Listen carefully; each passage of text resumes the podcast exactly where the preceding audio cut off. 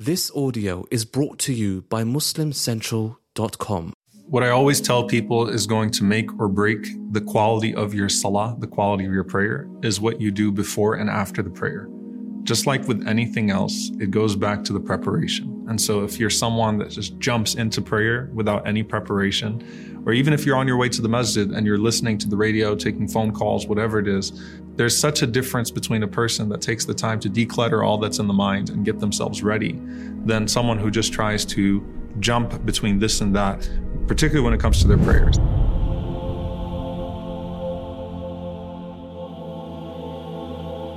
And one of the things that you should do with your prayer, just like when we are talking about Jum'ah, we're talking about the Friday prayer. If you just took the habit of Surah Al Kahf and you made it a point to say, I'm going to read Surah Al Kahf before Jum'ah in the masjid. So you'd get the reward of reading Surah Al Kahf on Friday, and you would have already got there early enough before to assure that you're in the roll book of the angels.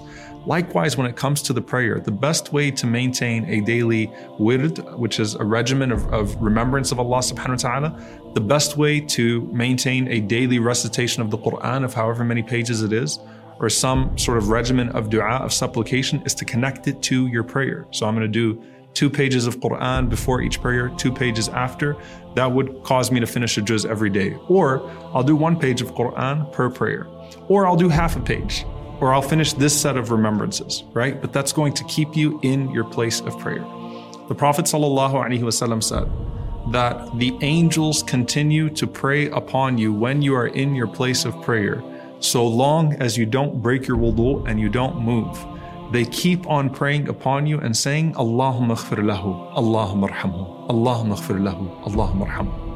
Oh Allah, forgive him. Oh Allah, have mercy on him. Oh Allah, forgive him. Oh Allah, have mercy on him. So the angels are constantly showering you with those du'as when you stay in your place of prayer. The Prophet ﷺ specifically mentioned this, by the way, when it comes to going to the masjid, if you could connect two prayers to each other. And you could choose the ones that have the, sh- the shortest duration between them. So you say, I'm going to stay between Maghrib and Isha once a week or once a month. But the point is, is that you choose two prayers that are close to each other and you say, I'm going to use the time between them to remember Allah subhanahu wa ta'ala, to connect back with my Lord. The Prophet said, Should I not tell you of deeds that cause Allah to obliterate your sins and elevate your ranks? And the Sahaba said, What is it, O Messenger of Allah? The Prophet said three things. He said, When you do wudu and you do it thoroughly to the extremities, make sure that you get every part thoroughly, and you increase your khuta, your steps to the masjid. And you stay in the masjid between two prayers. And the Prophet ﷺ said, ribat, that that is like a person who is on guard in battle. Except the enemy here is your nafs, right? You're you're you're doing mujahadatul nafs, you're striving against yourself. And so it's like you're holding a station, a particular part of battle when you're between Maghrib and Isha. And that is a way by which Allah subhanahu wa ta'ala obliterates your sins and elevates your ranks.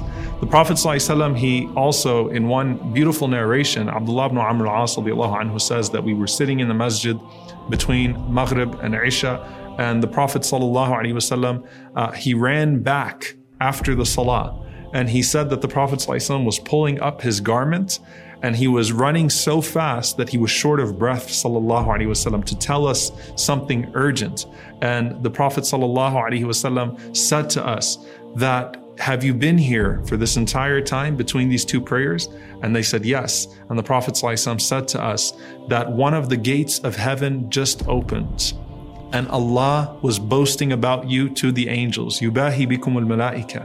And Allah subhanahu wa ta'ala said to those angels, Unzuru ila ibadi. Look at my servants. Look at these servants of mine.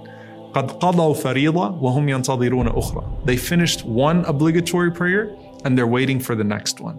And so anytime you can think about how to package your remembrance, package your your, your Quran reading, package your awrad, your regiments around the prayer, then do so because that entire time, those angels are going to stay with you and continue to send their prayers upon you.